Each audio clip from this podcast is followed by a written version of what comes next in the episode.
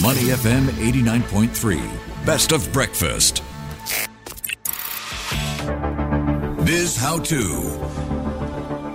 All right, welcome to the breakfast show and Biz How To. How to scale up your business. When embarking on a journey of building a business, the ultimate goal is often how can we make it bigger? So in today's Biz How To segment, we have a successful entrepreneur in the child education sector. Yep, he has taken his organization from 0.0 in 2008 to the number one position in market share in what is a highly competitive Singapore preschool space. And in 2017, the company was listed on the SGX. And in the first half of this year, its profit after tax grew $5.6 million year on year from a revenue boost of over $35 million. So how exactly did he scale up his business? Let's welcome David Chiem. He is the founder and CEO of MindChamps. Good morning, David. Good morning. Good morning, Ryan and Ahmad. Hi. Hey. Glad to have you on the show. So let's talk about MindChamps. Of course, it's a well-known name in the preschool industry. Give us the backdrop again of its origin story. What were the early days like for you? Well, okay, look, I think it's a very important question because the topic today is about how to scale, and I think that going back to the origins and the roots is so critical because until the DNA is clear in place, it's easy to get distracted by the headwinds along the way. But look, it all began, in fact, probably, I would always believe that any business is a reflection of its leader or leaders of the organization, especially when you scale. For me, it all began, I believe, probably when I was, we are the summation of who we are over time. And as leaders, what we stand for also represents and resonates to the whole organization. But it probably began with me being very grateful that by the time my family made it to Australia and we stood on Australian soil when I was 9 years old, not speaking a word of English, my dad had said that for every one of us that made it, he said someone died. And that was the real stats. So I was always grateful and, for wanting to contribute. And he also said that, we can give you anything in life. Mum and Dad loves you so much, but the only thing we can give you that no one can ever take from you is your education. And that resonated with me so much. And then I moved from study of academics into the arts world. And in the arts world, I would say that the epiphany of MindChamps came when I remember the first day of the Film and Television School, the head of the school said this. He said, you're all here because you have talent, but now that you're here, park your talent somewhere else. He said that now that you're here to learn the craft. And that was in 1995. And that was my intellectual epiphany. I thought, wow, the school system globally, we all go to school globally around the world. And essentially, we spend 5 days a week learning what to learn for many years. But the system never taught us the craft of learning, the art of learning itself, and thus affecting the mindset of the learner, because that relationship to how you learn affects the mindset of the learner. And so that's when I thought, wow, this story needs to be told.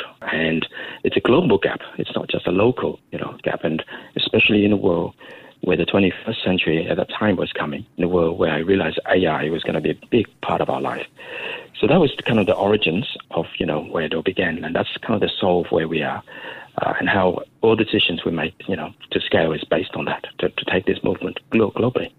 Yeah, it's a fascinating story, David. Now, when you first established MindChamps, could you tell us about some of the early challenges you faced and how you sort of propel the company into becoming a leader in the preschool industry? Yes. Well, look, I would say that most business leaders will face, obviously, many, many challenges in the early years, especially one big one that, all business leaders will have faced is about cash flow and, how do you grow when you have very little. But in fact, for us at that time, I would say the biggest challenge was to even to get people to believe in what your vision's about when at the time when we first started, we pretty much had nothing. And how do you bring that narrative, your story to the world, essentially, when you don't have the means at that time? And to get people to believe in you when you have nothing, it's much harder. I mean, today it's, obviously we've come a long way and it's slightly easier to get people on board. But back then, when you have nothing, when there was just one or two of you at the beginning. And, so we began our origins. I thought, if we're going to do this and tell this story to the world, we must create something that's unique. Mm. So research was very big to us. And that's what I believe drew, some of the world leading researchers, because they thought, wow, this is a story that hasn't been told and they want to be a part of it. All right, David, you've managed to grow to over 80 centers globally. I'm just curious, as a business trying to scale up, someone who's maybe trying to follow in your footsteps, how does someone think about scaling up? What should they be asking themselves? When you talk about cash flow, at what point do you feel enough is enough to expand?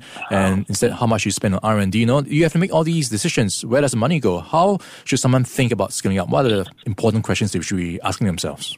Yes, yeah. Look, I really think the three key steps of scaling before one can even consider, because if we can't make it in one territory, then going somewhere else is going to be obviously very difficult, and you'll find the challenges will be greater because the local learnings should be helping us to scale.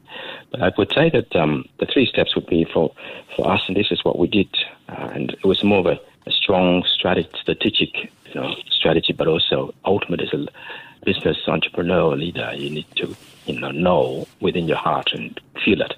And I think the first one, as I mentioned, is to never be distracted. And that number one is making sure, as I mentioned earlier, that the DNA, the soul of your organization is solid. Because if it's not, the moment you take it abroad, very easy to get distracted and tempted, and you lose your way very quickly. Decisions will be made, and leaders in that territory under your charge will make decisions that will sway. For example, when we grow, we're now in Australia, we're in Malaysia, Indonesia, Philippines, Bamba, and now also in the, launching into the US. And I've always believed that if your soul's not strong, decisions over there, those leaders will then make decisions that very quickly will taint, I would say, the direction you're going. So the DNA, that soul, and you know that when you're strong and clear, and making sure that that's so clear with the entire leadership and every team member within the organization. And so for us, to keep that DNA pure, was the second part, which is to make sure that your product, whatever product and services that we offer to the world, is it truly uniquely differentiated. And as well, when you're doing something that everyone else is doing, and everyone else, it's a very competitive space. Everybody says the same thing. And how can you offer something that you can have whole hand to heart and say, we do this and we do it so uniquely differently, and we do it at absolute, and we don't sway from that. And so for us, the research and the training was critical. For example, we can say this proudly because we're in many countries now. There are literally within our space, every preschool organization says they have amazing curriculum. Nobody says they've got bad curriculum. They all say they have amazing teachers. Everybody says that. Nobody says we've got uncaring teachers or not good teachers. But how do you make sure that your teachers consistently are to that standard? So we made a decision which was quite bold at the time. We said, look, every single teacher, regardless of their qualification, and every country requires you to be qualified in your territory, either diploma or degree holder. But we said, despite that, if we do truly have a solid research-based curriculum, and it's surely uniquely us, that every teacher must go through mandatory training, the MindChamps way. Because if you say you've got great curriculum, a great product, but if your people are not trained, then realistically it's not happening. So that it's not happening. So therefore the second is to make sure that that product is so differentiated. And for us, it was about research and training. From that, we were able to then live it over the last, over 2 decades. So much so that because of that, the fruits come. And then, we're actually now, though, if not the only private organization, where a major Australian government university, the University of South Australia, is now partnered with MindChamps to take our research even further and to publish together. And that comes back to that, when you are doing the right thing. And then that leads to, I would say, the third, to scale. And so if your DNA, your soul's in place, the leaders are clear, not tempted and distracted, the product sustains. But the third thing is then your culture, which is how do you build a culture and that engine behind means technology is critical, but the real culture and the engine behind the scalability is the leadership and the culture of the people. The culture is the brand, not the other way around.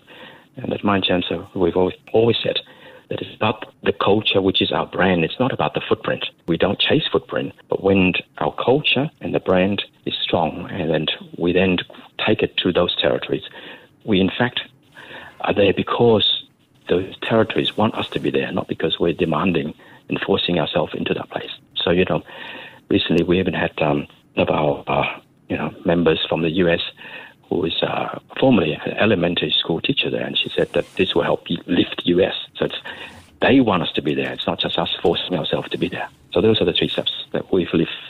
All right, David, that's a fascinating story indeed. Thank you so much for your time this morning. Lovely. Thank you. Thanks so much, Alan. You're welcome. We've been speaking with David Chiem, who's the founder and CEO of MindChamps. Stay with Money FM 89.3. To listen to more great interviews, download our podcasts at awedio.sg or download the Awedio app. That's Awedio, Awedio at the App Store and Google Play.